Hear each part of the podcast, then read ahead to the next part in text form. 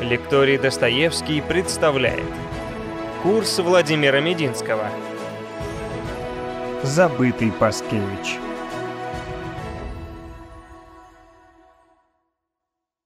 Дорогие друзья, популярность человека, о котором мы сегодня будем говорить, была невероятной. Я даже не знаю, с чем сравнить. Популярность везде. В народе, среди солдат, в элитах, кавычки. Вот молодец, вот русский генерал. Суворовские замашки, воскрес Суворов. Дайте ему армию, он верно бы взял Царьград. Грибоедов о нем. А сегодня о нем вспоминают нечасто. Вот мы выйдем с вами на улицу. Ну, здесь в основном клуб любителей русской истории, поэтому вы-то знаете. Выйдем с вами на улицу, спросим, кто это. Я вам отвечаю. Один человек из ста, может быть, один из тысячи, скажет, это тот, который мучил поляков. Все.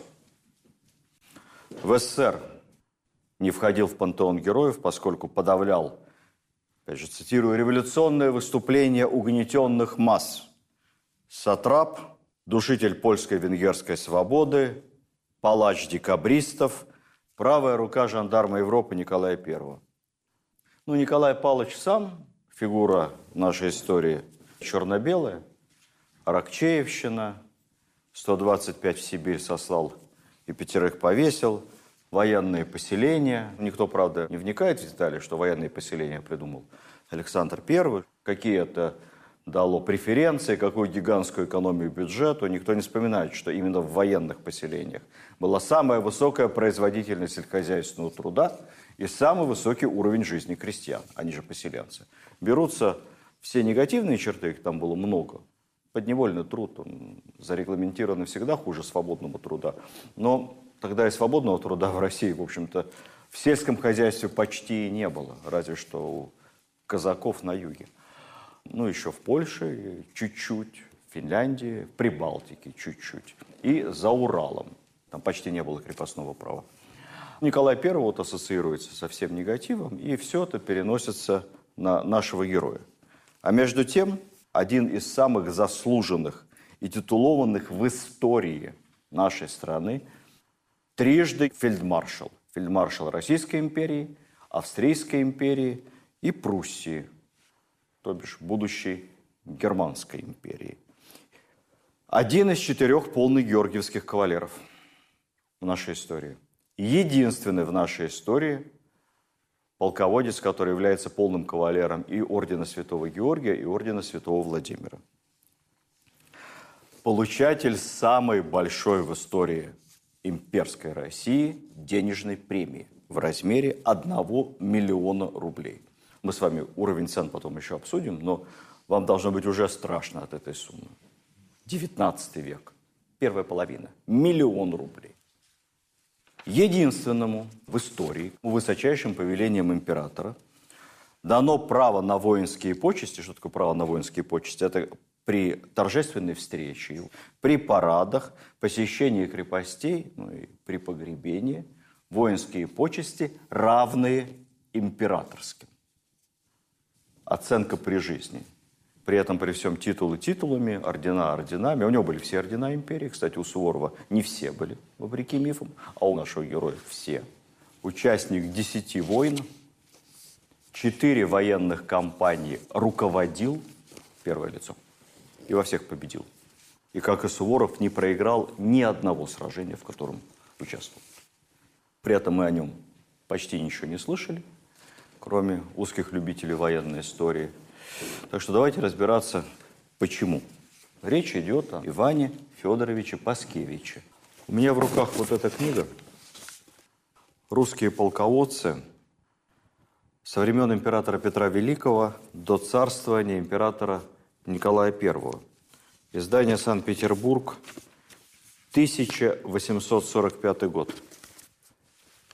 Посмотрим оглавление – кто попадает в список достойных упоминания? Глава первая – Петр Великий. Ну и далее Шереметьев, Менщиков, Миних, Румянцев Задунайский, Потемкин Таврический, Суворов Рымникский, Голенищев, Кутузов, Смоленский, Барклай де Толли, Витгенштейн.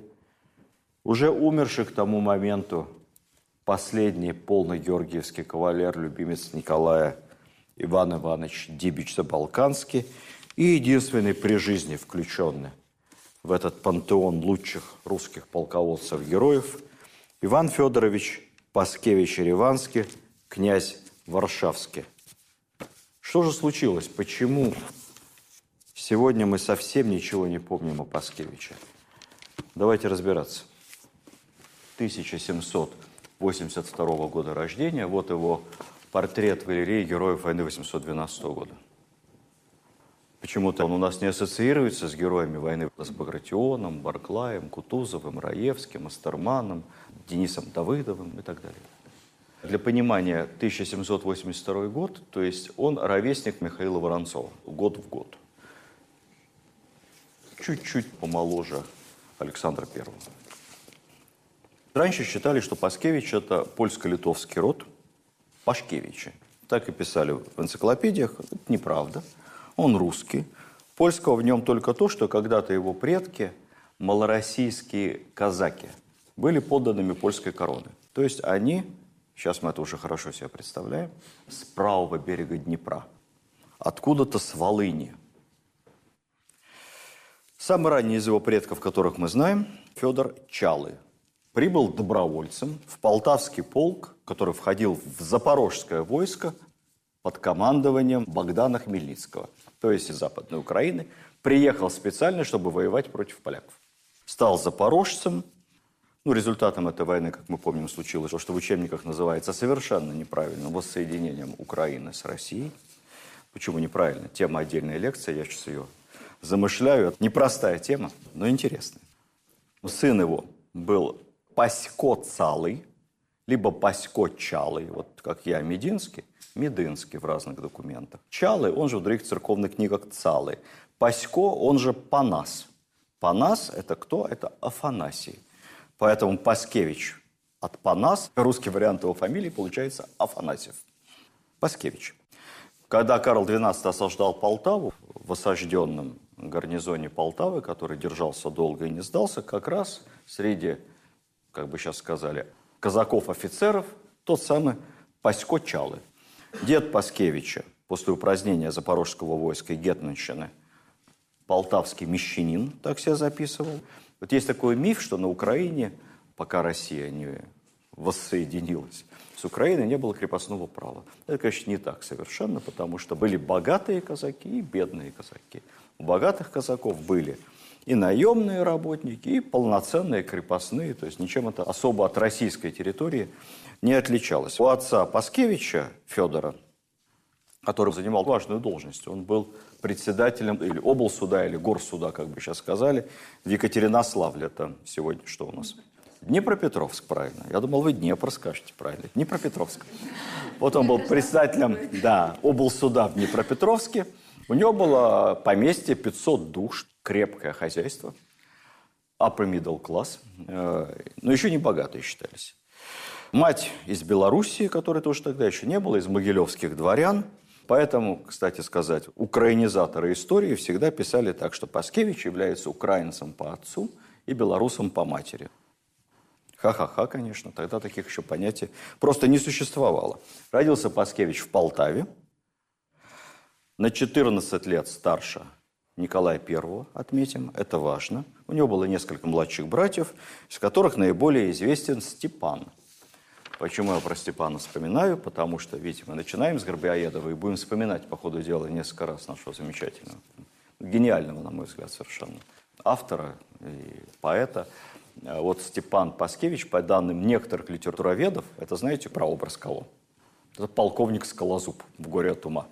Он, кстати, не такой особо отрицательный герой. Если вы перечитаете свежим взглядом «Горе от ума», не зашоренный школьным, то он такой, конечно, прямой, Ну, не злой. Где-то даже Чацкому сочувствует. Брат Паскевич служил в армии, дослужился до какого-то довольно высокого чина, потом уволился и дальше там занимался уже гражданской службой.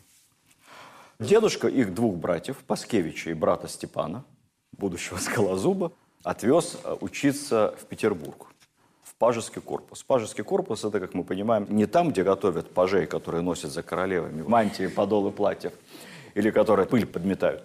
Нет, пажеский корпус – это хорошее учебное заведение, элитное, как бы сейчас сказали, но еще не совсем военное. Оно совсем военным станет уже в XIX веке, а тогда это такое гражданско-военное, но очень блатное. То есть, чтобы попасть в пажеский корпус, надо либо иметь много денег, либо протекцию при дворе. Ну, вот, видимо, дедушка Паскевича какую-то протекцию имел, поскольку тогда из Малороссии при дворе Екатерины было очень много приближенных. Разумовский, Безбородько, Заводовский, Румянцев еще был жив.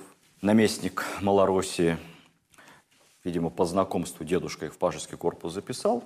Паскевич в учебе сверстников опережал, учился хорошо, а дедушка ему еще нанял репетиторов очень хороших. Говорят, в историю очень любил, литературу. Но самое главное, это выправка попался на глаза Павлу Первому, и Павел Первый взял его к себе, как бы сейчас сказали, на стажировку молодого пажа. И он там очень быстро сделал какую-то пажескую такую карьеру. В итоге стал лейб-пажом, который стоял на часах у покоев императрицы, жены Павла I. Очень ответственная работа. Ну и выполнял кучу всяких поручений. Пойди, принеси, налей, отнеси. Поскольку Павел I был человеком энергичным, проводил постоянно вахт-парады, смотры, учения. Пажи там не дремали, они все время куда-то носились. В общем, можно сказать, что с самого начала Паскевичу невероятно повезло. Еще 18 нет, а он уже при императрице. Но Павла вскоре убили, везение на этом закончилось. И чем занимался Паш? А Павел еще успел его назначить флигель-адъютантом свита его императорского величества. Следующие несколько лет мы, честно говоря, толком не знаем. Даже где он был. Ну, то ли в имение ездил к родителям, в общем, где-то там в отпусках. В конце концов, в 23 года начинается уже настоящая военная служба. Он просится на войну. Кстати, до этого он числился, по-моему, поручиком Преображенского полка. Он флигель-адъютант, поручик Преображенского полка, но не на войне. Проявить себя возможности нет. И вот вскоре мы увидимся с вами в том, что баловнем судьбы Паскевич был только в самом начале. А дальше все только кровью и потом. И зачастую награды, которые, если посмотреть со стороны, просто сыпались на него как ливень, как дождь. Все эти награды были боевыми. Наград за выслугу лет у Паскевича не было. Я сделал такую очень интересную таблицу – сколько лет было нашим наиболее известным военачальником, современником плюс-минус Паскевича, и какие они получали чины, то бишь звания, в каком возрасте. Вот я взял Паскевич, Румянцев, Кутузов, Ушаков, Суворов, Барклай. Поначалу везет, например, Паскевичу, Кутузову, Румянцеву. То есть они все в 17-18 лет уже капитаны, поручики. Ушаков, например, только в 24 года становится лейтенантом флота, а Барклай капитаном в 31 год. У совсем все медленно идет. Полковники. Румянцев опередил всех, он 18 лет умудрился стать полковником. Ну, там и отец, и у Паскевича, наоборот, довольно старшие чины. Генерал от инфантерии, генерал-фельдмаршал в довольно раннем возрасте, сравнительно с другими, там в 40 плюс лет. А вот Суворов становится генералом только в 40. Паскевич будет в 28 генералом. Барклай в 42, фельдмаршалом Румянцев в 45, а Суворов в 65. И вот Паскевича назначают в армию под командованием Хельсона. Он добровольцем из Петербурга, гвардейский, поручик и флигель-адъютант, звание его этого свитского никто не лишает, едет к Михельсону, адъютантом. Михельсон тот самый, который разбил Пугачева. Начинаются наполеоновские войны – должен воевать с Наполеоном Михельсон, но Александр I сразу заменяет Михельсона на Кутузова. Помним, это закончилось Устерлицем у Кутузова. А Михельсон отправляет командовать запасной армией, резервом. Ну, Михельсон уже не молодой совсем, лет 65. Он писали, так хотел воевать, что плакал как ребенок, когда его отправили в запасную армию. Всю дорогу до Бреста, где был штаб резервной армии, Михельсон болел, заболел от горя, от расстройства. Паскевич тоже не рад, потому что он же вырвался добровольцем на войну, как-то проявить себя, а теперь он сопровождает престарелого генерала в тыл. Ну, Александр I, он тонкий дипломат, ему об этом донесли. Сначала пожаловал Михельсону орден Андрея Первозванного. прямо по дороге в тыл. То есть непонятно за какие победы. Михельсон так слегка приободрился. И тут Александр назначает его командовать Дунайской армией, воевать с турками. Начинается война, вот начало 19 века, очередная у нас их много было. Михельсон ожил сразу, полетел на войну, с ним Паскевич. И вот там команда Михельсона развернулась. Милорадович был под его началом. Я когда-то в лекции про Милорадовича рассказывал, как Милорадович бодро разбил турок на территории современной Румынии. И благодарные румыны решили поздравить Милорадовича. Он э, должен был на ночь остановиться в каком-то дворце в Бухаресте. Вот он вечером заходит в этот дворец со свитой, с адъютантами. Электричества же не было, темно, горят факелы. И дальше, представляете себе, такая картина во дворце. Парадная лестница, везде факелы и крынки такие, большие свечи расставлены по перилам, красиво, романтично, тени, и на каждой третьей ступеньке лежит отрубленная голова какого-то турка в феске. Приветствуют они. Не случайно. Дракула и все эти товарищи, вот они оттуда же. Это была первая компания, где он себя проявил, молодой адъютант. Мы уже с вами как-то говорили, что адъютант – это не тот, который сапоги чистит начальнику, решает его бытовые вопросы. Нет, адъютант – это главным образом офицер связи. Он носится, выполняет поручения командующего, передает приказы. Это его главная задача. То есть он все время на поле боя, рисковая работа. И иногда адъютант по поручению командующего просто назначается заместить какого-то убитого офицера. Батальон погиб офицер, все, иди команду. Поэтому, так как сам Михельсон был очень бесшабашный старик, он лично командовал огнем батареи. Он в 65 лет, все-таки генерал от кавалерии, лично водил в атаку гусар, представьте себе. Паскевич с ним понюхал пороху, и вот получает первый свой орден за находчивость, в том смысле, что он нашел потерянную воинскую часть. Наши перемещались, как-то атаковали, окружали турок, и разные части заблудились, потому что началась снежная буря. Тогда вообще было попрохладнее, чем сейчас. И вот на территории Румынии, представьте себе, снежная буря, никто ничего не видит, все как у Пушкина в «Капитанской дочке», помните? И одного отправили адъютанта, второго, третьего. Все потерялись по дороге, и только один Паскевич упорно где-то там рыскал, рыскал, всех нашел, всех друг с другом свел – и Михельсон представляет его к ордену. Написал э, в представлении так. «В темноте ужасные ночи он один в открытой степи неприятельской направил и спас всех». Ну, спас, потому что могли э, поодиночке быть разбиты. Что еще Михельсон пишет о молодом офицере?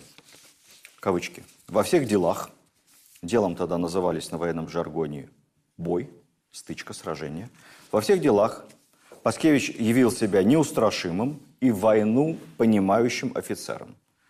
Во время осады одной крепости ранен пулей в голову, достаточно тяжело. Становится капитаном, потихоньку-потихоньку повышается. Его представляют к первому его Георгию четвертой степени. Сначала его представляет Михельсон. Потом Михельсон умер, назначен новым командующим фельдмаршала э, князя Прозоровского. Князь Прозоровский, тоже 75 лет, он оставил Паскевича у себя адъютантом, тоже представил его Георгию четвертой степени. Но вы знаете, как и сейчас в администрации есть такой наградной департамент, который очень тщательно рассматривает все представления. И главная задача не только разобраться, их правильно ли оформлены документы и за дело ли представлен человек, но еще не девальвировать уровень наград. Поэтому, если тебя представляет к ордену, то вполне вероятно, даже если есть за что, на выходе получишь какую-нибудь медаль. Так всегда бывает. Представили к медали, получишь благодарность. И с Паскевичем то же самое. Его представляют к Георгию четвертой степени, он получает какой-то младший орден. Его Прозоровский, его новый главком, представляет Георгию четвертой степени за подвиг в бою. Он получает от Александра Первого Анну второй степени.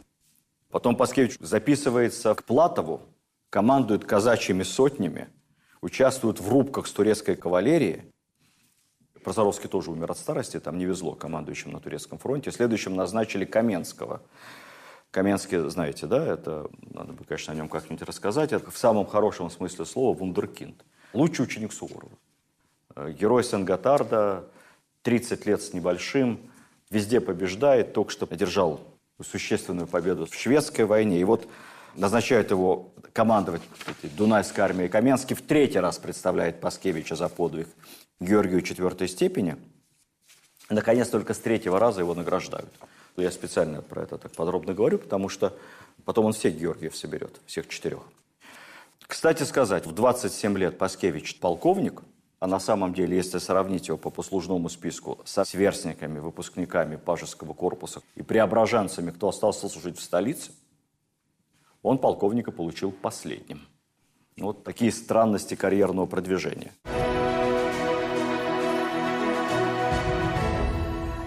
Еще побывал Багратион, его сняли с должности, э, тоже очень отмечал Паскевича.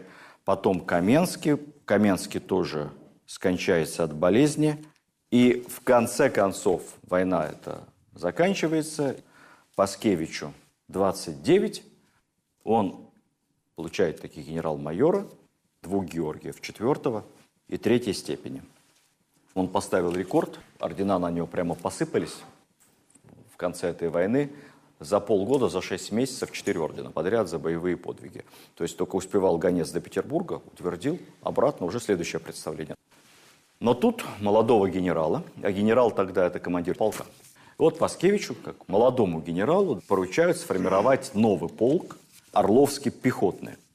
Полк формируется спешно, потому что мы готовимся к войне с Францией, собственно, все все понимают. Паскевич формировал полк, ну, почти из штрафников, как бы сейчас сказали. Это были разного рода инвалиды, то бишь ветераны, старики, те, кто работал в разного рода службах по рекрутированию солдат, то есть сотрудники военкоматов, выражаясь современным языком, и гарнизонные проштрафившиеся части. Кого оставляли в гарнизонной части? Тех офицеров и солдат, которым были какие-то претензии. Вот из этого всего собрания он формирует пехотный полк, он с ним занимается полгода, он его обучает, он меняет многих офицеров на молодых. Очень переживает, потому что материал человечески сложный. Но потом этот полк многие годы будет вместе с Паскевичем. 812. В самом начале года Паскевич назначается командиром дивизии. Он, как комдив Котов, небезызвестного фильма, самый молодой командир дивизии в русской армии. Полк Орловский входит теперь в эту дивизию. А поскольку дивизии тогда входили в корпуса, ну, обычно две дивизии формировали корпус, то Паскевич, его дивизия пехотная, она в составе корпуса Раевского.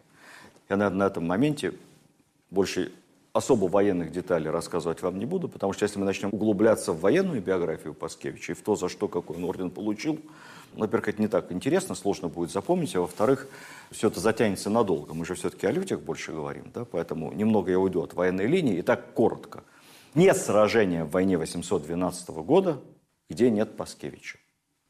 И ужасно несправедливо, что мы сегодня совершенно не ассоциируем его с легендарными молодыми генералами, героями 812 года. Смотрим. Битва при Салтановке, знаменитая, где Раевский, по легенде, ведет в атаку солдата, в руках у него два его несовершеннолетних сына. Раевский и дивизия Паскевича. Оборона Смоленска. Именно Паскевич настаивает на том, чтобы дать бой внутри города, задержать французов, дать возможность соединиться нашим Барклаю де Толли Багратиону под Смоленском. Дивизия Паскевича ведет бой в городских условиях. Дальше. Бородино. Ну, Бородино, мы все знаем с вами батарею Раевского.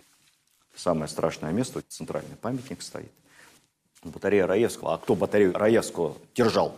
Дивизия Паскевича. Это центральная позиция, по ней один из основных ударов. Несколько раз переходит из рук в руки. Защищает батарею 6 тысяч наших, собственно, это дивизия Паскевича. Атакует ее 35 тысяч французов. Паскевич лично водит солдат в контратаке. Под ним убито два коня, одну ядром, вторую штыком. Можете себе представить? Командир дивизии штыком коня его заколол, французский солдат. Он сам везучий, даже не ранен. Раевский в отчете констатировал, держалась до тех пор против неприятеля, пока убитыми и ранеными не был приведен корпус в совершеннейшее ничтожество – при том, что общие потери убитыми и ранеными с нашей стороны в Бородинской битве оцениваются до 50% личного состава. Но мы знаем с вами, да, что психология войны такова, что при потере 30% любая армия бежит. Психология. Когда убит каждый третий, люди бегут, даже самые смелые. Мы стояли на Бородино, потеряв в среднем 50%. в дивизии Паскевича, которая еще контратаковала. В строю к вечеру в Бородинской битве осталось 1200 солдат. То есть потери 80% были. И он формировал ее с нуля. Там же на батарее Раевского держал оборону и тот самый из штрафников, Орловский полк, который, собственно, Паскевич называл потом исключительно «моими орлами». И потом опять все битвы. Малоярославец, Красная, ну, везде. По всей Европе, осада крепостей, участие во взятии Парижа. Вот там, в Париже, Паскевичу в очередной раз улыбнулась судьба. Император Александр I познакомил Паскевича со своими двумя младшими братьями. Младшие братья Александра в войне не участвовали, хотя рвались на фронт. Это Николай, будущий император Николай I, ему 18 лет на этот момент, и его младший брат Михаил. Почему-то Александр взял именно Паскевича, подозвал его и сказал, вот познакомьтесь, это один из моих самых лучших генералов. И если так можно называть в отношениях подданного и принца крови, и его высочества, Николай и Иван Паскевич подружились. Как вспоминал Паскевич потом, Николай Палыч, ему 18, Паскевичу, соответственно, 32, после постоянно звал меня к себе – и подробно расспрашивал о последних кампаниях. И мы с расложенными картами целыми часами вдвоем разбирали все движения и битвы 12, 13 и 14 годов.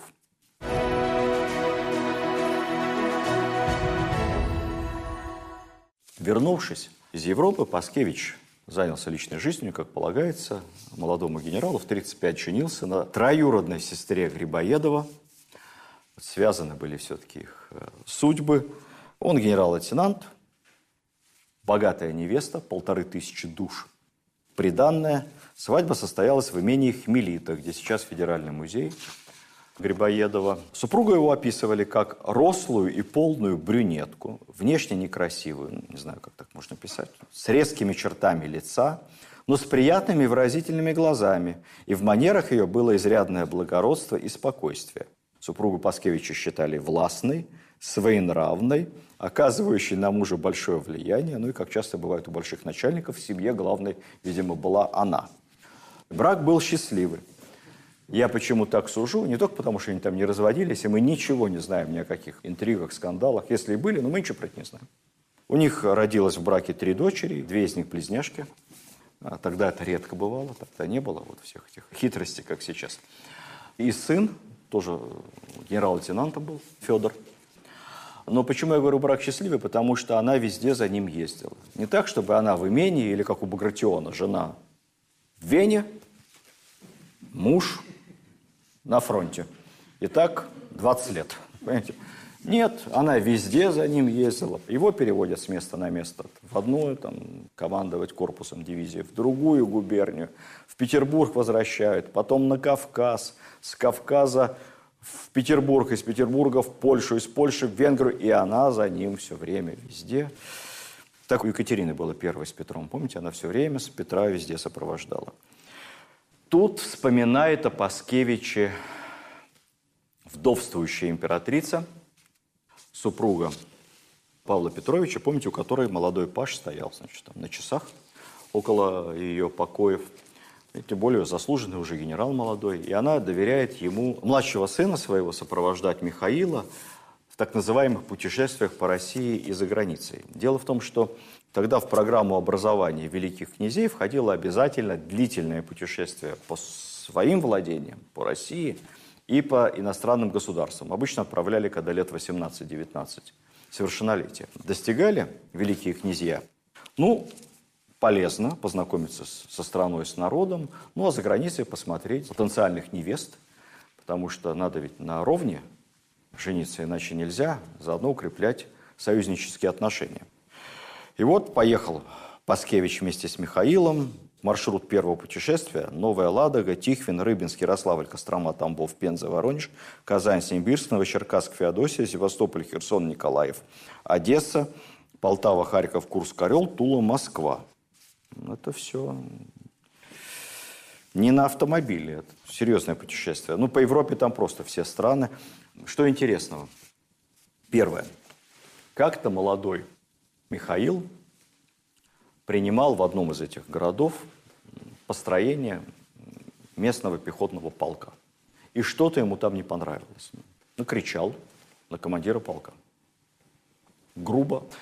Это не так, как сейчас кричат. Поверьте мне, это было точно без нецензурных выражений. Но а командир полка – заслуженный ветеран, раненый герой войны. Когда все закончилось, Паскевич подошел к великому князю Михаилу и сказал, «Ваше Высочество, вы вели себя недостойно. Если еще раз такое повторится, или если вы будете и впредь продолжать себя так вести, вот прямо сейчас я уезжаю, подаю в отставку со всех должностей и к себе в имение. Никогда больше Михаил, князь, такого себе не позволял. В Варшаве, в Европу, когда ехали, тоже состоялся любопытный эпизод. Это 1818 год. Там было первое заседание польского сейма. Мы же такая особая империя. У нас окраины всегда в лучшем положении, э, чем метрополия, чем, собственно, русские земли. И вот Александр I, присоединив к себе окончательно польские территории по решению Венского конгресса 815 года и соответствующих договоров, которые были подписаны между Российской империей, Пруссией и Австрией, когда к нам ну, была присоединена Варшава там, и так далее, остатки этого герцогства Варшавского, то, что оставалось после екатерининских разделов Польши. Александр дарует Польше, помним с вами, конституцию, парламент, собственную армию. Польская армия состояла в основном из наполеоновских офицеров – которые, в общем-то, воевали за Наполеона против нас. Ну, потом присягнули ее. Собственная финансовая система, собственный, как бы сейчас сказали, центральный банк казначейства. Все польские налоги остаются в Польше. На всех руководящих должностях только поляки могут быть. Польский язык государственный, все дело производства на польском языке. По сути, просто уния. То есть э, император российский является одновременно царем польским и направляет от своего имени в Варшаву наместника Константин Павлович, его младший брат. Наместник ничего не решает, не посоветовавшись с польским государственным советом. Такая полуноминальная должность. И вот первое заседание польского сейма, и все эти разряженные польские гордые генералы и депутаты, и туда и наши все собрались, кто был рядом. Там Паскевич, Милорадович и Астерман стоят втроем – и вот молодой, относительно уже, но опытный генерал Паскевич, 36 лет, он спрашивает, э, господа, говорит, тут, тут такое какое-то настроение, чем же это все закончится? Как вы думаете, что будет? Что из всего этого будет? И как вы думаете, что ему ответил мудрый Астерман? Он сказал, знаете что, генерал? Паскевич командир дивизии все еще официально. Через 10 лет вы с вашей дивизией будете брать Варшаву приступом. Вот чем все это закончится. Астерман ошибся менее чем на три года. Восстание декабристов заставило Паскевича в должности командира пехотного корпуса в Метаве российской. Ну, кстати, он там хорошо командует, он занимается гражданскими делами, расследовал дело о злоупотреблении каких-то чиновников, занял сторону крестьян полностью, всех чиновников уволил. Но восстание декабристов Паскевича Николай срочно вызывает в Петербург, не просто помнит его с Парижа, как они вместе по картам там ползали на коленях, разбирали планы сражения. Он еще какое-то время прослужил под командованием Паскевича. Паскевич был командиром корпуса гвардейского некоторое время, а Николай был у него командиром дивизии, будущий император. Николай вызывает его в Петербург, а, включает состав Верховного уголовного суда по расследованию и вынесению приговора декабристам. Паскевич никакого участия в работе этого Верховного суда не принимал, да, собственно, не успел, потому что его вскоре отправили на Кавказскую войну, но подпись его под приговором есть. И вот с этого момента начинаются проблемы с будущей памятью исторической, с будущей историографией, потому что до этого он был герой войны, а теперь он палач декабристов уже, а дальше будет еще хуже. Правда сказать, в отношении декабристов мы знаем только то, что он что сделал, как вы думаете? Единственное, что достоверно известно, как он себя проявил в отношении подследственных, как тогда сказали. Ну, отмазал Грибоедова, естественно. Грибоедова уже арестовали. Паскевич пошел, сказал везде, что он ручается за него, а достойнейший человек. Так его не только выпустили, а еще и назначили после этого послом в Персии через какое-то время.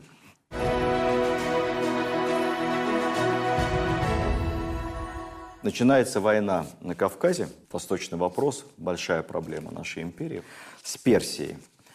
Николай отправляет Паскевича в помощь Ермолову. Паскевич ехать не хочет, отговаривается как может. Говорит, что у него с Ермоловым еще с Парижа, с тех времен отвратительные отношения. Ну, наверное, что-то было. Николай говорит, нет, ну ты видишь, персы наступают, Ермолову я не доверяю. Были небезосновательные слухи о связи Ермолова с заговорщиками. Езжай туда и разберись. Он его как бы назначает заместителем Ермолова. При этом Паскевич вспоминал, что когда он прибывает в штаб к Ермолову, когда я вошел в комнату, где заседал штаб, стал Ермолов с офицерами. Ни один не встал и не подал мне стул. Я так и стоял. Все сидели и смотрели на меня. Представляете? Причем Паскевич, чтобы он был в одном звании с Ермоловым, его по пути догнал царский указ о назначении генералом от инфантерии, то есть генерал-полковником. Входит генерал-полковник, никто не встает. Вот я вышел в соседнюю комнату, взял сам стул, принес себе сел. Вот такие у него отношения были с Ермоловым. Тот, конечно, его страшно ревновал. Двоевластие, по сути. Долго не хотел давать ему войска в подчинение.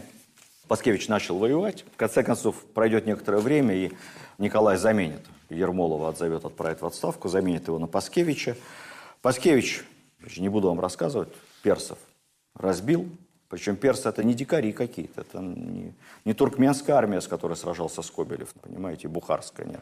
Это отличная армия, тренированная английскими инструкторами, английские офицеры там, вполне обученная армия, на голову разбил их Паскевич, занял Армению, Начехивань современную, Ереван, который мы тогда называли Эревань, получил за взятие Еревани уже Георгия второй степени – ну и переговоры о мире.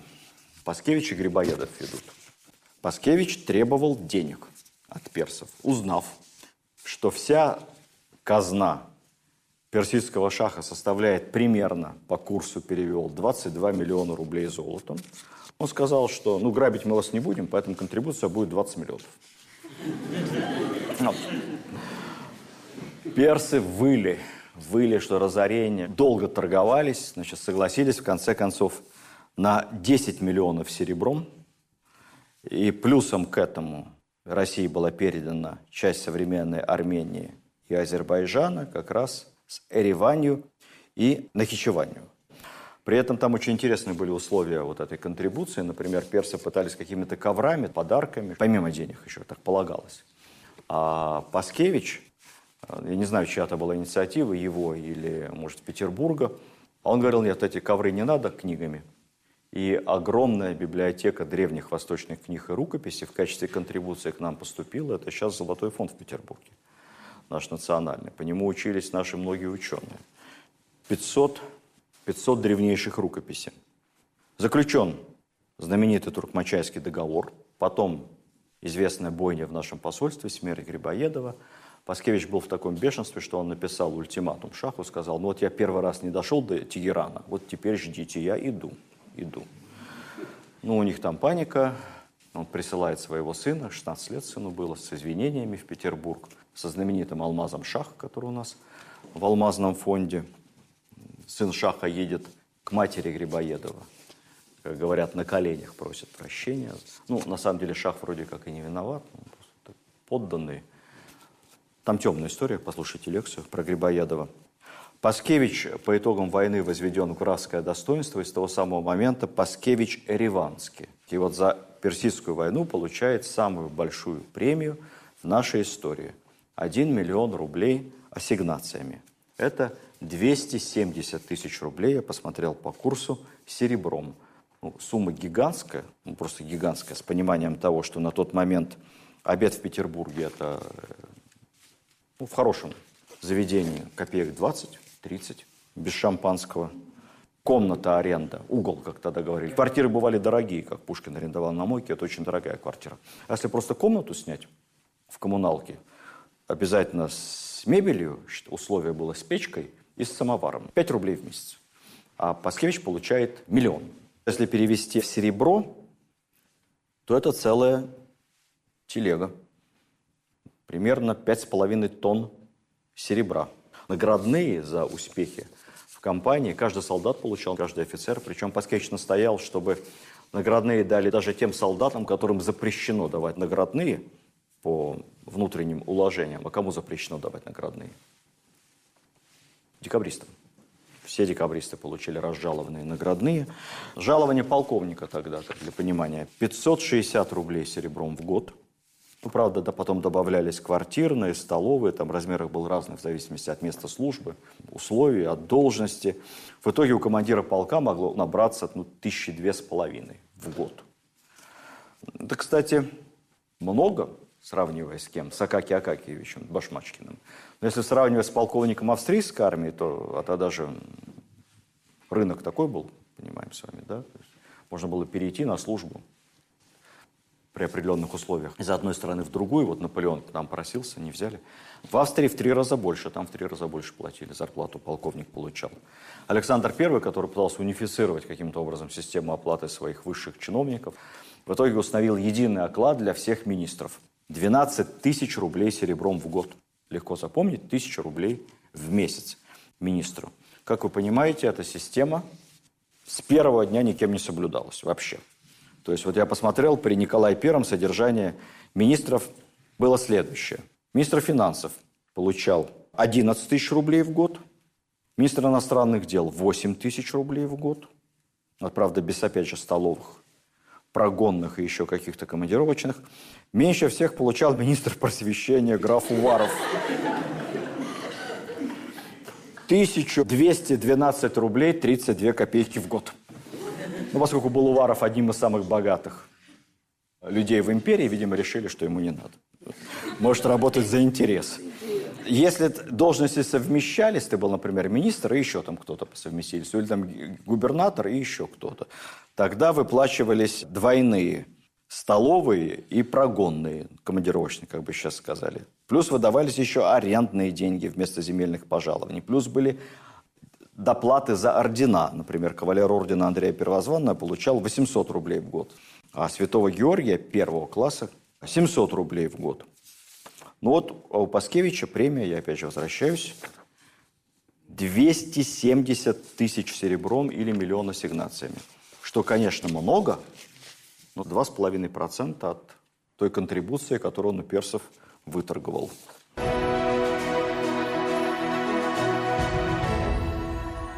После мира с Персией начинается война с Турцией, потому что Турция, естественно, все наши приобретения не признает, считает их потенциально турецкими. Начинается война на Балканах. Там Дибич наступает со стороны Балкан. У меня будет лекция о Дибиче, другом георгиевском полном кавалере. Паскевич наступает с Кавказа, наводит на турок настоящий ужас, хотя там тяжело, войска у него измотаны, только что закончилась война с Персией, плюс эпидемия чумы. Везде побеждает Карс, Баязет, Эрзрум, крепости берет с налету. Блицкрих у Карса посылает ультиматум. Любил под Суворова. Пощада невинным, смерть непокорным, час на размышление – ну, за час они не успели сообразить, что к чему, поэтому штурм, все, взял Карс. Пожалован за победу над Турцией, по итогам которой к России отходит все побережье Черного моря, от Кубани до Аджарии. Пожалован Георгием первой степени и Андреем Первозванным. То есть уже почти не остается чем награждать. Вторая война, в которой Паскевич главнокомандующий командует всеми военными действиями. Это, кстати, очень важно. Ведь раньше в условиях отсутствия связи оперативной, смс электронной почты и всего остального, люди привыкали принимать решения сами на месте довольно быстро. А с другой стороны, руководство давало полномочия. Что такое главнокомандующий на Кавказском театре военных действий, ну или на Балканском театре? Это человек, который обладает, как главком, властью императора. То есть все его решения конечны. Все. Ну, потом можно оспорить, писать жалобы в Петербург. На месте он царь. Паскевич, главнокомандующий таким образом во второй кампании. Солдат называли его Паскевич храбрый за глаза. Ранен несколько раз. Все время на передовой, ничего не боится. Назначается наместником Кавказа, как Ермолов – Ну, все то же самое делал, что делал Ермолов. Усмирение горцев, политика кнута и пряника. При всем при этом в Тифлисе строил гимназии, открыл институт благородных девиц, газету «Тифлисские ведомости», публичную библиотеку. Ну, администратор он был довольно прямолинейный. Его на Кавказе не так боялись, как Ермолова, не любили. Ему самому эта работа не очень нравилась. Он все время просился куда-нибудь на войну. Климат плохой, не нравится ему эта жара.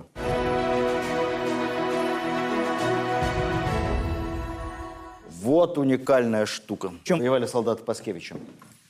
Кавказский наместник. Кавказская шашка. Редчайшая вещь, 1831 год, тут прям написано. Златоустовский завод. Когда перевооружали наш Кавказский корпус, было принято решение, что и в одежде военной форме, и в уборе оружия – как-то использовать местные мотивы. Ну вот видите, она стала так похожа немного. Что-то такое кавказское в этом есть. Огромное количество мифов, вы знаете, связано с э, шашками. Чем они отличаются от обычного холодного оружия, от сабель там и так далее. Ну, знаете, да, что вот там и, и выхватывать ее вот так удобно, молниеносно сразу, да, и, и, и сразу вот так рубить вниз. И э, она сверхострая, как лезвие, и разрубает от плеча до пояса поставленным ударом. И может даже хорошо отточенная шашка отрубить ружейный ствол. Ну и много всего. Кривизна, ширина, закалка клинка, материал особый ножен здесь дерево, центровка, наличие количества долов на клинке, сколько движений необходимо для вынимания клинка из ножен, понимаем, даже шашка одним движением выбивается сразу как у самураев. В общем, легенд много. Ученые, историки военные считают все это досужими домыслами, что никаких принципиальных разниц между шашкой и саблей в принципе нет, кроме способа ношения. Сабля носится вот так, лезвием вниз, а шашка лезвием вверх. Ну, откуда вот эти все и рождаются, рождаются истории. Это шашка самого боевого и заслуженного полка в русской императорской армии. Нижегородского Драгунского. Полк, сформированный при Петре, участвовал во всех войнах и всех сражениях, а потом сто лет воевал на Кавказе. Представляете себе? С екатерининских времен. Получил все имевшиеся в России боевые награды, которые могло получить воинское подразделение. То есть там штандарты, георгиевские трубы, петлицы двойные за военное отличие, полковые на мундиры офицеров – особые георгиевские петлицы на мундиры нижних чинов, особые знаки отличия на головные уборы. В общем, когда Кавказская война закончилась, император Александр II, обращаясь к построенным драгунам нижегородским, сказал следующее. «Больше наград для вашего полка я найти не могу. Все, которые есть, вы уже заслужили. Могу только сам себя записать в ваш полк». Уникальная особая шашка. У нас есть еще сабля легкой кавалерии. Вот она. Опа! Но сабли тяжелые. Железная, не деревянная. Скопировали у французов. Французские кавалеристы были вооружены такими. Фактически полная копия. Саблями данного образца русская кавалерия принимала участие как раз в усмирениях Польши, венгерском походе, Крымской войне, как парадная была до революции. И вот еще одна. А вот это офицерская. Пехотная. Ну, видите, кавалеристов шашка носит более прикладной характер, то есть это оружие смерти, от его состояния зависит от тяжести, от центровки, жив ты останешься или нет. У пехотных офицеров это больше для статуса, чтобы было понятно, что это офицер, потому что если пехотный офицер начнет на поле боя э, саблей орудовать, значит, дело совсем плохо дошло, до, до такой уже рукопашной. Тоже это пехотная офицерская сабля образца 1826 года, то есть вполне может быть 200 лет. Усмиряли Польшу, Венгрию, воевали в Крыму. Из интересного еще, замечательнейший абсолютно – Сюртук. Генеральский, гвардейский, тяжелой кавалерии. Подлинно середины 19 века. Носили офицеры-генералы вне строя. То есть это как повседневная форма. Очень часто вот здесь какие-то такие погончики. Очень часто был с эполетами вместе. Пуговица с изображением государственного герба. Материя, не хочу трогать без перчаток даже, крайне качественная. Это такое плотное тонкое сукно. Изнутри из пряжи с добавлением бобрового козьего пуха. Представляете, теплый какой? Бобровым пухом изнутри. Это сюртук непростой.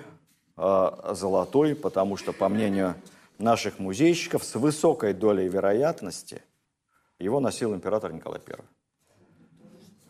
А вот эта каска, это вообще особая история, потому что есть легенда, ну или правильно сказать, научное предположение, что Николай I сам, он же хорошо рисовал, как и многие Романовы, вместе с придворным художником, который занимался эскизами для мундирования, каждый император считал своим долгом что-то поменять в военной форме. Вот он вместе с придворным художником нарисовал такую каску. До этого уже были, помните, такие кивера высокие? Не очень удобные, честно говоря, в которых воевали наполеоновские войны. И вот вместо этих киверов Николай I создал такую каску. Она из очень качественной кожи. Это, она не тяжелая совсем. Твердая кожа. Металлические налобники. Всякие знаки особые.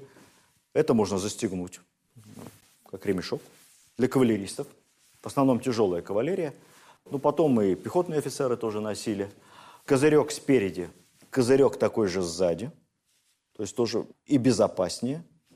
Вот тут все усилено и безопасно, и от дождя удобно. Изнутри она очень мягкая, там специальная мягкая такая подушечка.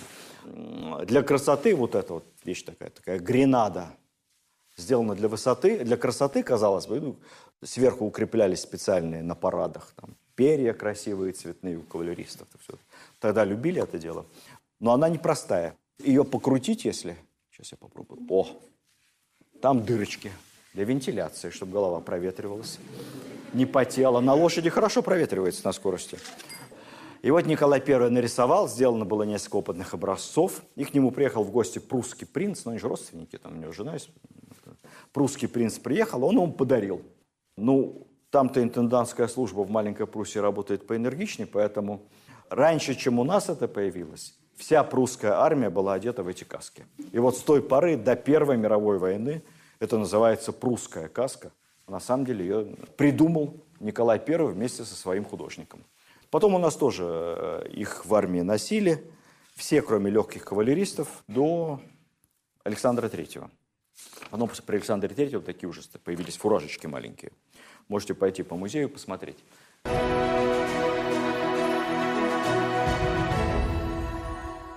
И вот тут происходит следующая история, очень интересная. Мы с вами говорили о том, что Польша пользовалась совершенно особым статусом в Российской империи. То есть, по сути, это была уния Польши как почти независимого государства с Российской империей. При этом польские территории успешно развивались, мы туда инвестировали.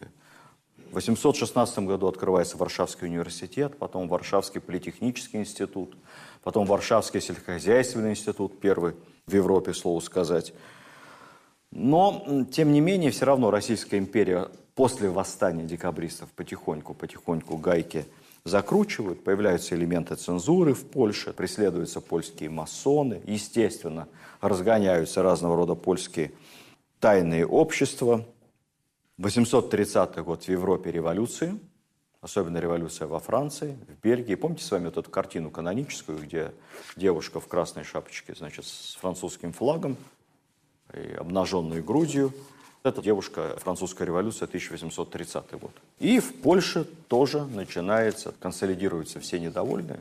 Чем они были недовольны, нам понять тяжело. Были. И начинается в ноябре 830 года восстание в Варшаве. Это называется польское восстание 830-31 года, но, конечно, это название неправильное. Какое восстание? Восстали военные восстала польская армия. Полноценный военный мятеж. Не все присоединились к восстанию. Я потом как-то отдельно, наверное, расскажу поподробнее. Но было несколько польских генералов, все наполеоновские, то есть все воевавшие за Наполеона когда-то. И несколько десятков старших польских офицеров. К ним по очереди ко всем приходили повстанцы и говорили, пан, Присоединяйтесь к нам. Он говорил, нет. Я присягал Николаю.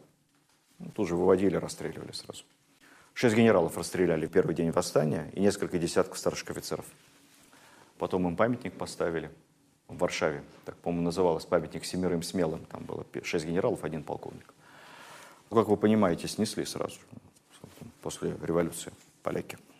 Начались боевые действия между польской восставшей армии и нашими, но наши сразу ушли, наместник Константин Павлович. Вообще уехал за границу Польши. Переговоры мы какие-то вели, говорили, может, вы одумаетесь, давайте посмотрим, найдем компромисс, какие-то жесты доброй воли мы им предлагали. В общем, закончилось это все тем, что в январе 1931 года собравшийся польский сейм просто не сложил императора Николая I и сказал, что с этого момента они сами подумают, кого пригласить на престол. В общем, русских здесь не надо. Решили, что по-хорошему не получается. И э, направили армию Дибича, другого любимца Николая I, Ивана Ивановича Дибича, разобраться с мятежниками. Вот обращаю ваше внимание на сроки. Польская армия больше нашего экспедиционного корпуса в полтора раза. Идет туда Дибич, одерживает какие-то тактические победы, но взять Варшаву не может, что-то он там застрял. И уже в мае 1931 года, то есть прошло несколько месяцев всего, Николай I вызывает с Кавказа Паскевича. Он его называл «мой отец-командир», «мой любезный отец-командир Иван Федорович». Что-то там Дибич застрял. Надо разобраться. Паскевич начинает разбираться. Очень недоволен он, как организовано снабжение, пишет рапорты, что невозможно воевать с голодной армией. Но тут такое совпадение, Димич умирает от холеры. естественно, сразу Паскевич, палочка-выручалочка, отправляется взамен Дибича. В июне 1931 года отправляется командовать польской армией. Это его третья полноценная кампания. Он главнокомандующий. Нет никаких средств связи, автомобилей, дорог – железных дорог. Ничего нет. Расстояние, представляете. Паскевичу говорят, тебе сколько нужно времени, чтобы навести порядок? Три месяца. Давай. Через три месяца, в день Бородина, Паскевич берет штурм Варшаву. Все. При этом, для понимания, он вообще-то фельдмаршал уже. Он во время штурма Варшавы тяжело ранен – Понятно, что он не на передовой, но он в зоне обстрела. Контужен, два часа без сознания лежит. Все думали, что погиб. Уже в Петербург рапорт полетел, что главнокомандующий в тяжелом состоянии, без сознания умирает. Но в конце концов штурм превратился в праздник. Город взяли за день. Сначала Паскевич, естественно, предлагал сдаться. Поляки отказались, считали, что у них неприступная абсолютно позиция. Но все было построено, укрепление. За день взяли. Паскевич одел всех наших солдат в парадную форму. Форма же очень похожая. Будем от них отличаться. Во-вторых, сегодня праздничный день пройдено. Донесение о взятии польской столицы в день 19-й годовщины Бородинской битвы летит в Петербург. Очень короткое. Варшава у ног вашего величества. Паскевич. В столице восторг. Донесение несет внук Суворова, ротмистер Суворов, полный тезка Александр Васильевич Суворов. Красиво. Символизм. Суворов, помните, тоже брал Варшаву. Суворов тогда писал «Ура, Варшава наша!» А Екатерина ответила ему, Суворов был генералом, «Ура, фельдмаршал Суворов!»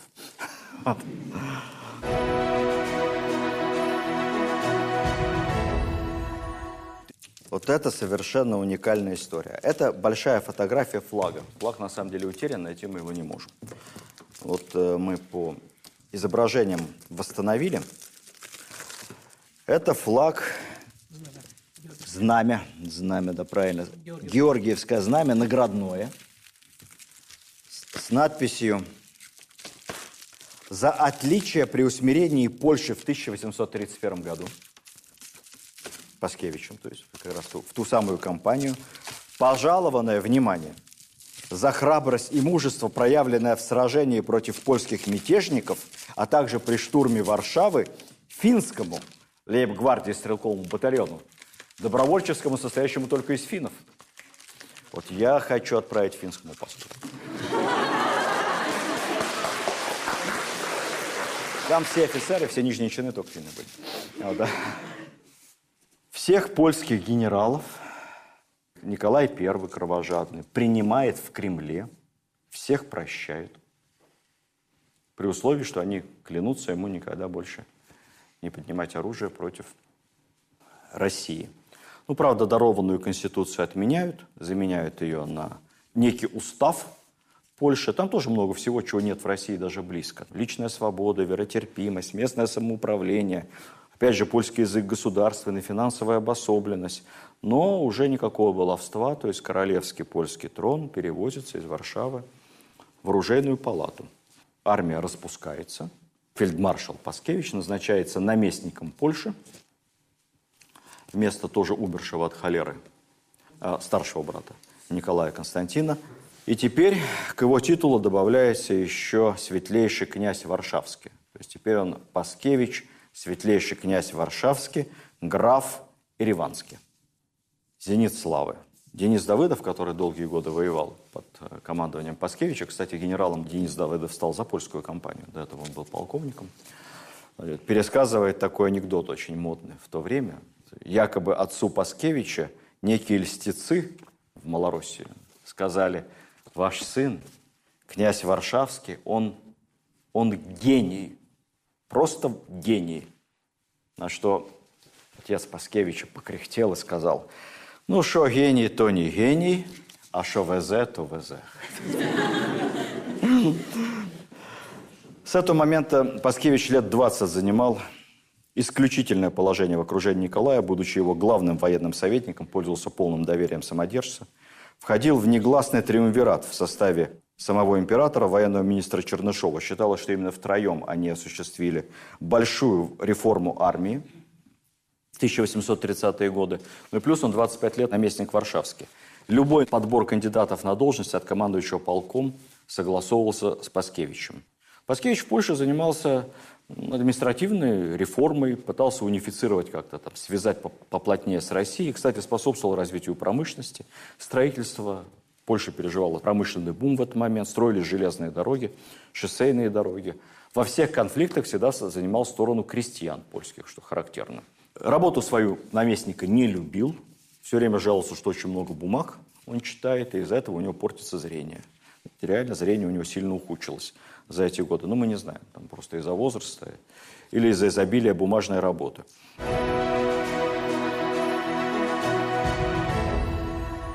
«1848 год. Опять в Европе серия революции и венгерское восстание. Венгры громят австрийскую армию и движется в направлении Вены. Молодой император Франц Иосиф, тогда молодой, ему 18 лет, мчится в нашу Варшаву, встречается там с императором Николаем Павловичем, и, как вспоминали, ну, чуть ли не на коленях умоляет спасти. Спасти Австрию, спасти Вену. Говорит, ну мы же когда-то, ваш старший брат, Венский конгресс, мы обещали друг другу помогать. Там далее. Очень понравился Николаю. Николай сказал, вот у меня четыре сына было раньше а теперь у меня пять сыновей. Франц, ты будешь моим пятым сыном. Ну, Паскевича, давайте, ну вот тут рядом Паскевич, он, он тебе решит, поможет. Давай, Паскевич, вперед, команды, разберись. Инструкция простая, там, бунтовщики, не щади каналей.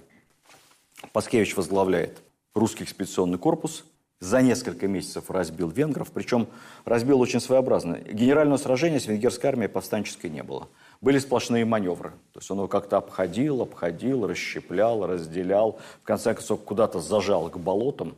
И 30-тысячная венгерская повстанческая армия, самая крупная, остальные были уже там, растянуты. Просто капитулировала.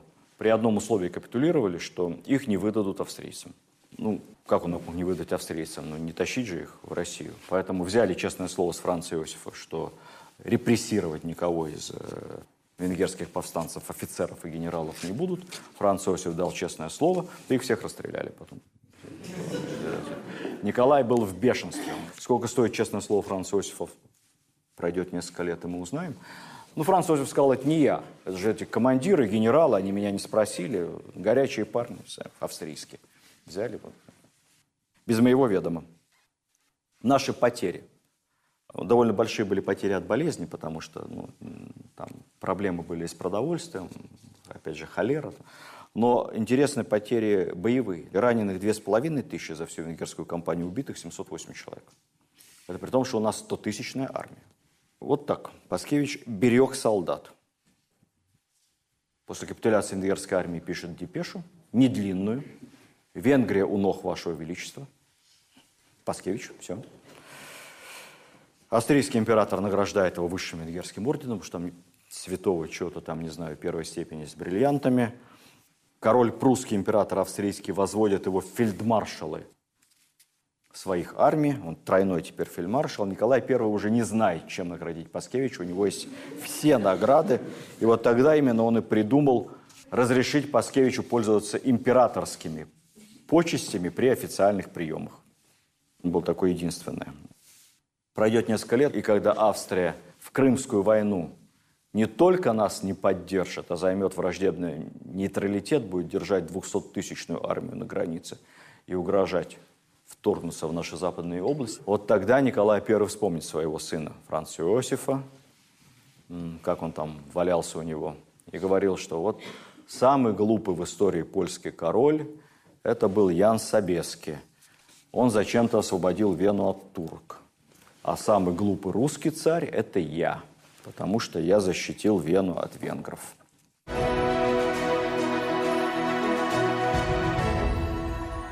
Крымская война, 53 год, началась как война с Турцией. Паскевич снова направляется командующим, правда, не главнокомандующим, а командующим сначала на Балканский фронт. И он очень-очень осторожен. Он считает, что австрийцам доверять нельзя, они у нас в тылу, торопиться не надо, надо взять крепости на Дунае. Осаждает Силистрию. Силистрия – это очень мощная турецкая крепость, построенная немецким фельдмаршалом Мольтке – по его проекту. Интересно то, что Силистрия была одна из первых крепостей, которую молодой Паскевич 20-летний штурмовал. И получил там как раз вот то пулевое ранение в голову, по-моему. И вот Паскевич, 72-летний, осматривает турецкие укрепления на коне, на передовой. Рядом разрывается турецкое ядро, взрывной волной его сбрасывает с коня, он контужен. Врач писал потом, ходить он может только на костылях, отправляется долечиваться в свое имение. Он купил э, большой дворец в Гомеле, неподалеку, откуда родом его мама, мама его из-под Могилева. Едет туда лечиться – не может там сидеть, не, не в силах безучастно следить за новостями. А армией продолжает командовать его начальник штаба Горчаков, который потом будет командовать всей русской армией в крымской кампании. Но Горчаков всегда был замом Паскевича. Решение принимал Паскевич, Горчаков организовывал штабное исполнение. Вот не всегда эффективный зам является столь же эффективным первым лицом. Паскевич смотрит, ему не нравится, как руководит Горчаков, он рвется на фронт, в конце концов он едет в Севастополь, там опять заболел в Севастополе, чуть не утонул, попал в шторм, опять вернулся в Варшаву на этот раз, он же наместник Варшавы, на костылях. Здоровье его ухудшается, новости действуют удручающе, известие о смерти его любимого императора Николая I, потом о сдаче в Севастополе окончательно подкосило, он слег в постель и умер и умер. Получается несправедливо. Ни одного проигранного сражения, четыре выигранных кампании. А в конце Крымская война, где он практически не руководил, где в самом начале был ранен, все повесили на Паскевича. Сделали козлом отпущения. При том, что если разобраться в этом серьезно, то Паскевич был противником этой войны. Он писал Николаю следующее, кавычки. Есть ли смысл нам воевать со всей Европой ради того, чтобы оказывать покровительство нескольким племенам славянского происхождения? Ну, в ответ ему Николай писал, «Любезный отец-командир, для тебя нет ничего невозможного. Воюй». Россия внезапно оказалась перед лицом врага в лице уже коллективного Запада, когда войну нам объявили Англия, Франция – Сардиния, когда Австрия угрожала присоединиться, именно Паскевич проявил осторожность, убедив Николая, что надо выводить войска из Молдавии и Румынии, не провоцировать Австрию, потому что в случае вступления в ее войну масштабы конфликта превысят возможности, как писал Паскевич, русской армии. России нечего противопоставить австрийской, а в потенциале еще и прусской армии на западном направлении. Именно Паскевич придумал тогда, что надо начать затягивать войну с англичанами и французами. Затягивать. Выиграть ее уже невозможно. Надо свести ее к наименьшим для Российской империи потерям. Добиться таких условий мира, чтобы Россия могла сохранить свой статус великой державы. Севастополь – это символ. Но с военной точки зрения, по мнению Паскевича, Потеря Севастополя – это проблема флота. А поскольку флота у нас все равно нет, мы его затопили, то сдать Севастополь в конце концов – это наименьшая из возможных тяжелых потерь. В противном случае нас ждет война на Западном театре военных действий с участием еще и германских государств. А это будет грозить, по мнению Паскевича, потерей неизбежной Польши, Литвы и всей Украины. Так что вот как стратег он рассуждал именно так. В конце концов, России и удалось навязать эту длинную, затянувшуюся, изнурительную кампанию на периферии и избежать непредсказуемой по последствиям войны на Западе. Паскевич скончается в Варшаве в возрасте 73 лет, как раз в 1856 году. И вот после этого понесется, что он виновный в поражении в Крымской войне, что его нерешительность и медлительность, топтание у Силистрии – на первом этапе предвосхитила будущее поражение, и потом вспомнит еще, начнется же эпоха реформ, эпоха свобод, свобода слова, ему вспомнят и декабристов, и подавление польских революционеров, повстанцев, и удушение венгерской революции, остаться в той самой плеяде полководцев вместе с Суворовым и Кутузовым было совершенно невозможно. Похоронили его сначала в Польше, в Ивангороде. Это такой военный город-крепость, который Паскевич строил. Ивангород, понимаете, почему в честь Ивана Паскевича? Поляки потом переименуют. Жена, которая ездила, ездила, ездила за ним везде, переживет его на пару месяцев, как это часто бывает, вслед за ним вскоре уйдет, была похоронена рядом с мужем. В Польше, в центре Варшавы, поставят ему грандиозный памятник – когда Польшу займут немецкие войска в Первую мировую войну, сразу же польские легионеры, ну, которых тоже почему-то называем польскими борцами за независимость, на самом деле те поляки, которые воевали в немецкой армии австрийской против нас, польские легионеры сразу потребуют сноса памятника, немцы не разрешат. Скажут, не-не-не. Поэтому памятник снесли, но уже только после обретения Польши независимости, после революции 17 года. Слава богу, сын перенес останки матери и отца в Гомель, в то самое имение, главное, Паскевича, фигура его на памятнике тысячелетия России. В Гомеле, кстати сказать, хранят, белорусы молодцы, там хранится память Паскевича, его парк, дворец, это музей сейчас, очень красиво там говорят, я ни разу не был, смотрел на видео, он действительно такая красота. Там бюст Паскевича, там жена его сына, Ирина, почетная гражданка Гомеля, она там виднейшая благотворительница, строила больницы, школы, собирала предметы искусства. В Ереване, все-таки он освободитель Еревана, Ереване. В Ереване есть холм Паскевича, бюст Паскевича. Не знаю, как сейчас там, останется ли после всех событий. Даже в Полтаве, в городе рождения Паскевича, в 2012 году была открыта скромная мемориальная доска видному полководцу украинского происхождения. Долго не провисела. Еще до начала СВО. Ее рубили топором, откалывали, пытались отпилить. Ну, в итоге снесли.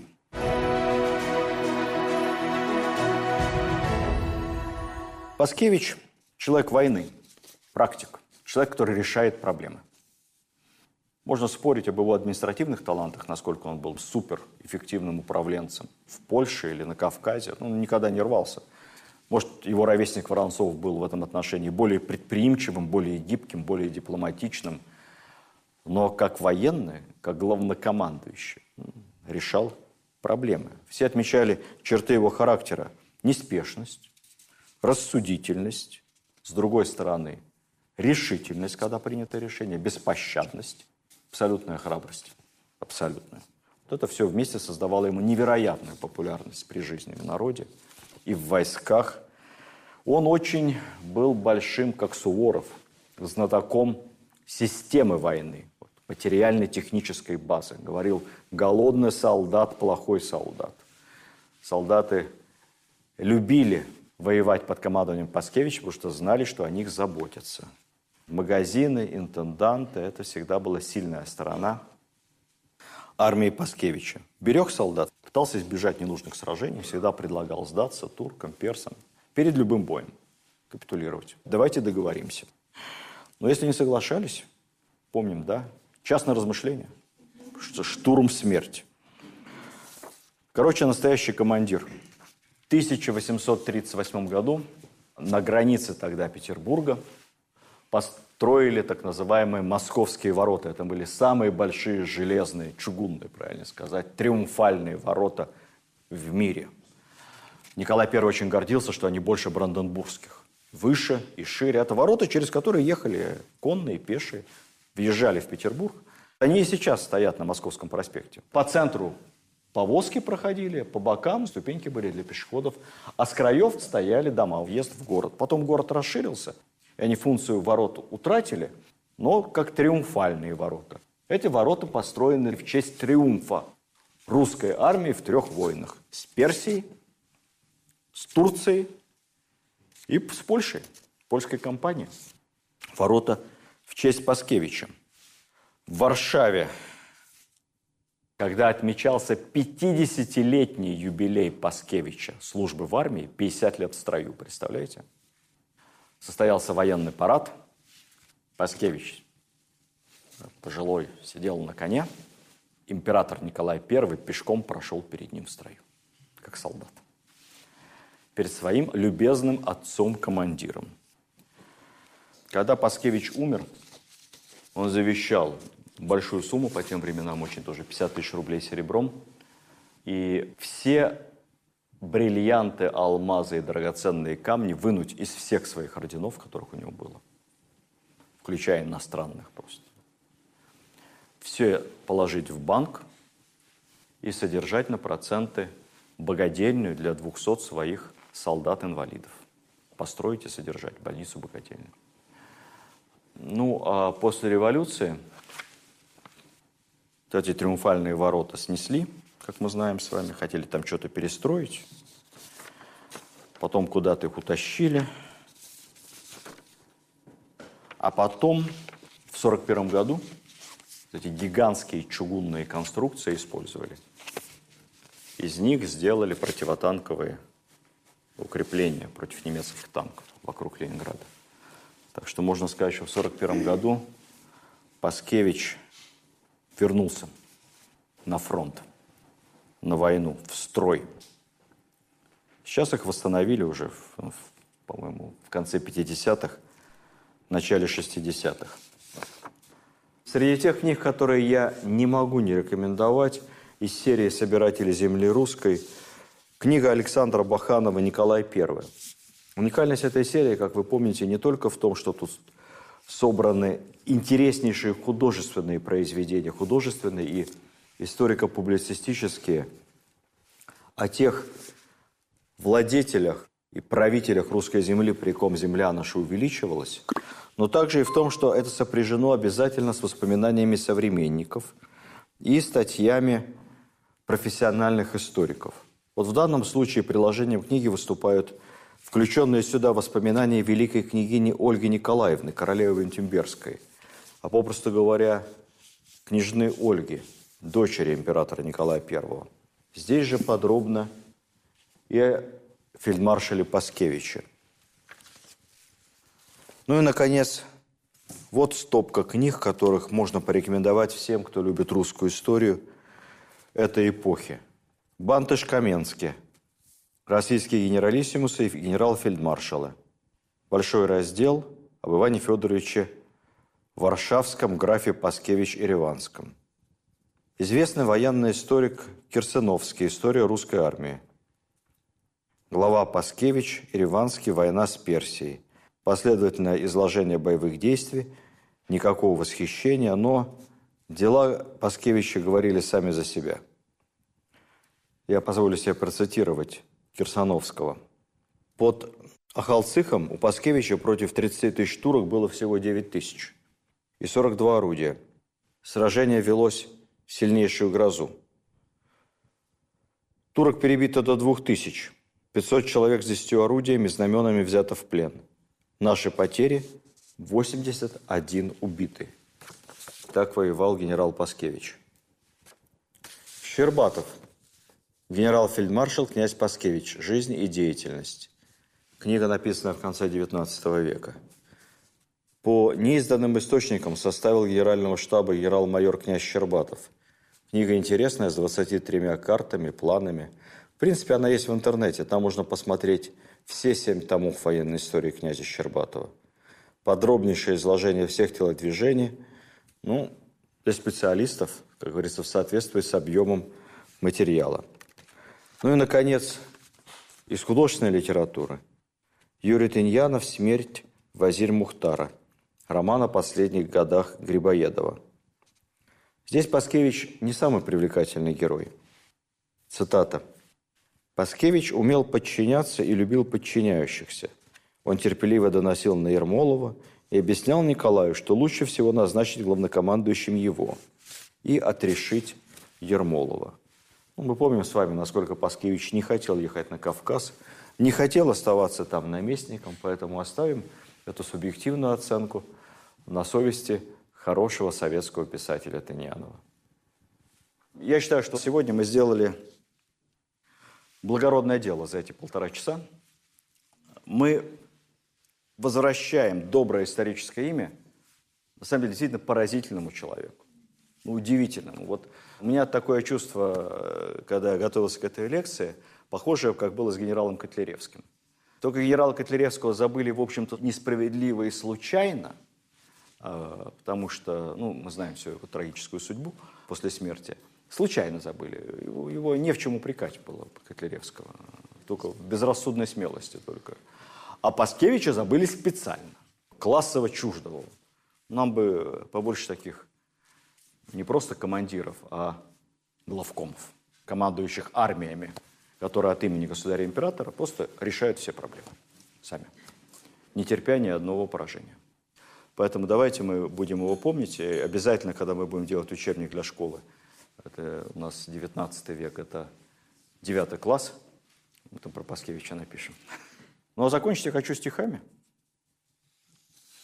Пушкин, Бородинская годовщина – отнюдь не в честь Бородину, в честь другой даты.